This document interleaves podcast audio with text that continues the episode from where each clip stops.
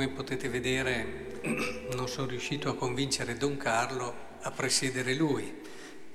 Visto che li aveva sposati lui, io ci ho provato, ma l'anzianità comanda.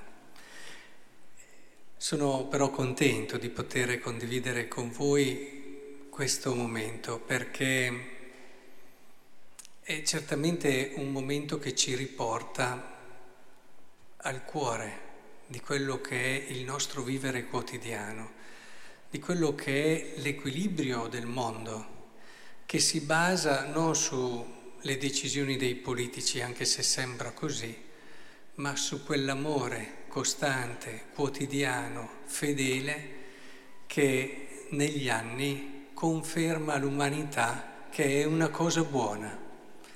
L'amore ha in sé un messaggio quando vedi due persone che si amano ti arriva un messaggio forte, che è quello, l'umanità è una cosa buona. È come se si tornasse alla Genesi, è come se si riascoltassero le parole di Dio che ci dice, dopo che ha fatto l'uomo, questa è cosa molto buona.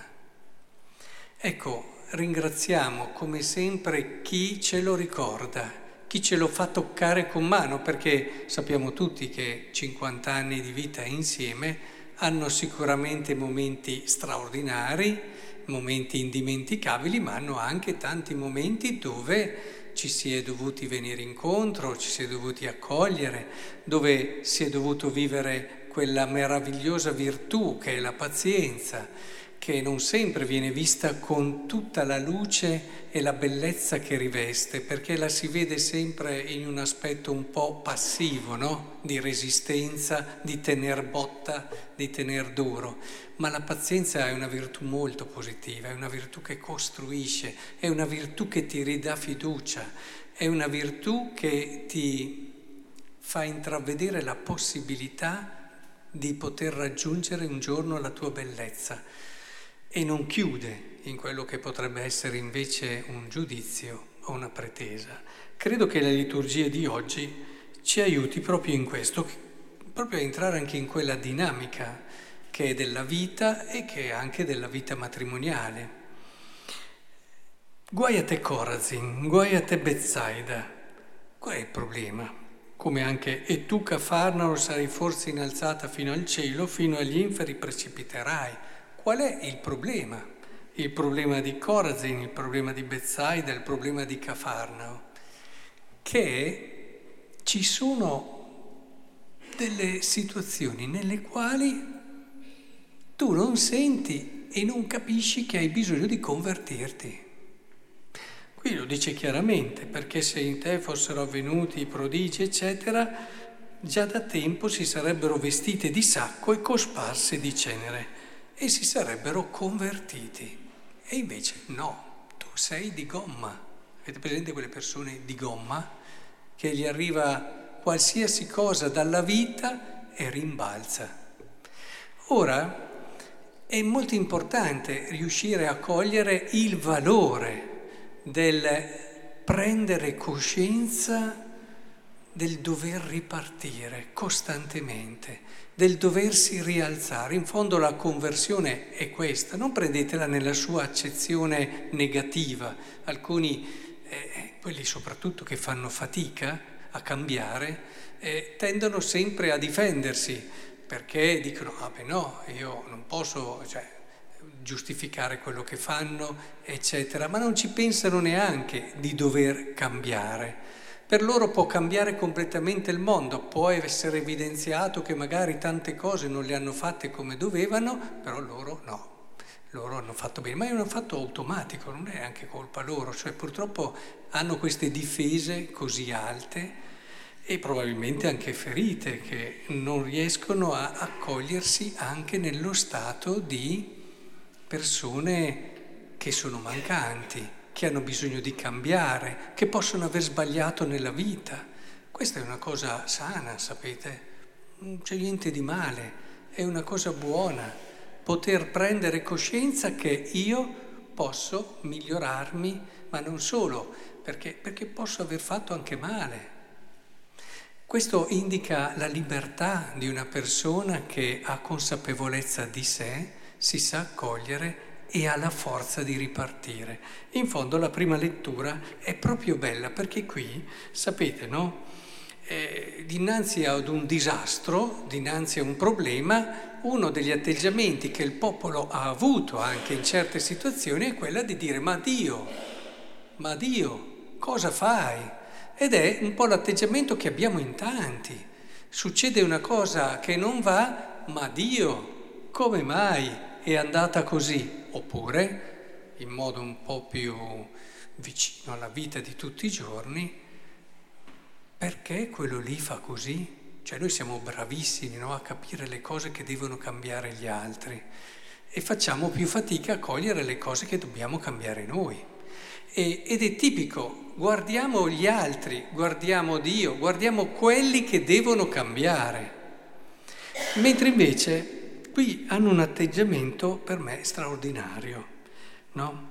Loro perché abbiamo peccato contro il Signore, ecco la motivazione gli abbiamo disobbedito, non abbiamo ascoltato la voce del Signore nostro Dio che diceva di camminare secondo i decreti che il Signore ci aveva messo innanzi. Non abbiamo, continua, ascoltato oggi la voce del Signore nostro Dio secondo tutte le parole dei profeti che ci hanno mandato. Questo è l'atteggiamento giusto, guardare cosa posso cambiare io. Tante volte nelle relazioni, e ad esempio qui festeggiamo un cinquantesimo, potrebbero venire a predicare loro, di la verità, farlo meglio a loro, vi insegnerebbero molto meglio di me quelle volte in cui non devi partire da quello che l'altro può sbagliare, ma ti metti tu e dici, bene, come posso cambiare io? Questo è il segreto per mantenere una relazione viva. Perché a volte vedi sì e festeggi e sei contento di persone che sono sposate da tanti anni, però le vedi, sì, hanno stretto i denti e ci sono arrivate. E cosa? Ma quando vedi persone che avanti negli anni di matrimonio, non le vedi così in difesa o comunque a, a reggere, ma cominci a cogliere in loro una luce che non vedi neanche nei giovani, ecco che allora ti accorgi che lì sei dinanzi a qualcosa che esce dall'ovvio, perché per tutti è ormai ovvio che dopo un po' la routine, le cose di tutti i giorni ti portano ad una normalizzazione nelle relazioni, no? E di solito c'è l'entusiasmo, l'innamoramento iniziale, poi dopo c'è insomma una certa nuova riscoperta anche di emozioni quando arrivano i figli, poi ci si normalizza progressivamente, se poi quei figli escono anche di casa, vabbè, dopo inizia la fase dei nonni, ma insomma la relazione, la coppia va avanti in modo molto normalizzato.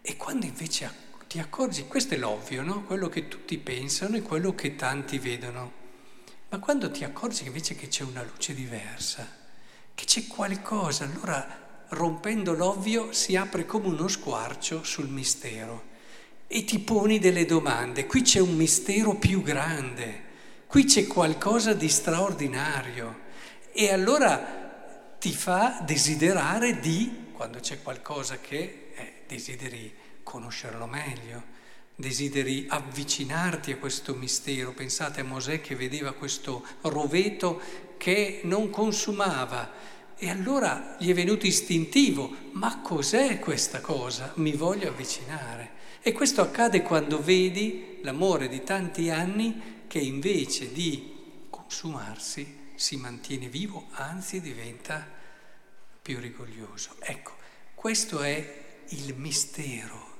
e il segreto di un amore che ha messo in Dio la sua fiducia e umanamente, se volete un consiglio, ce lo dà la liturgia della parola di oggi, è proprio questo. Quando parlo a tante coppie in questo senso, ma lui, ma lui o lei, insomma, capovolgetelo a seconda della vostra prospettiva, e vi accorgete che è vero, questa persona può anche, ma tu riparti, parti da te, dice la liturgia di oggi, riparti, ricomincia, ridai freschezza, togli tante cose che possono aver lasciato strascichi e riparti, riconquistalo. Ricordate, no? Come tanti autori ci hanno insegnato che il segreto del matrimonio è risposarsi ogni giorno. Ma che cosa vogliono dire? Vuol dire avere la forza di ripartire, ripartendo con quella fiducia incrollabile che l'altro è molto di più di quello che mi ha fatto vedere fino ad oggi e spetta a me aiutare a tirare fuori quella bellezza che magari neanche lui sa di avere, ma che io so che lui ha. Questo è amore, questo è amore, questo è amore perché l'amore ti porta a tirare fuori la parte migliore di te. Quando una persona sta solo con te ma non ti fa crescere, è un amore parziale. Quando una persona magari è straordinaria, fa, però non ti fa fiorire, non è un amore ancora completo. Ecco allora, in questo senso credo che sia bello che la parola di Dio ci dia questa indicazione preziosa. Riparti ogni giorno da te e se sarai costante, se avrai fiducia, se avrai tenacia, vedrai che anche nella tua storia d'amore, ma questo vale anche per le relazioni in generale, in particolare quelle di amicizia, ma anche nelle relazioni in generale, vedrai uno, aprirsi uno squarcio in quello che è il mistero e capirai che c'è qualcosa di bello che va al di là di quello che avevi sempre immaginato e che può veramente cambiare non solo la tua e la vostra vita, ma la vita di tutto il mondo.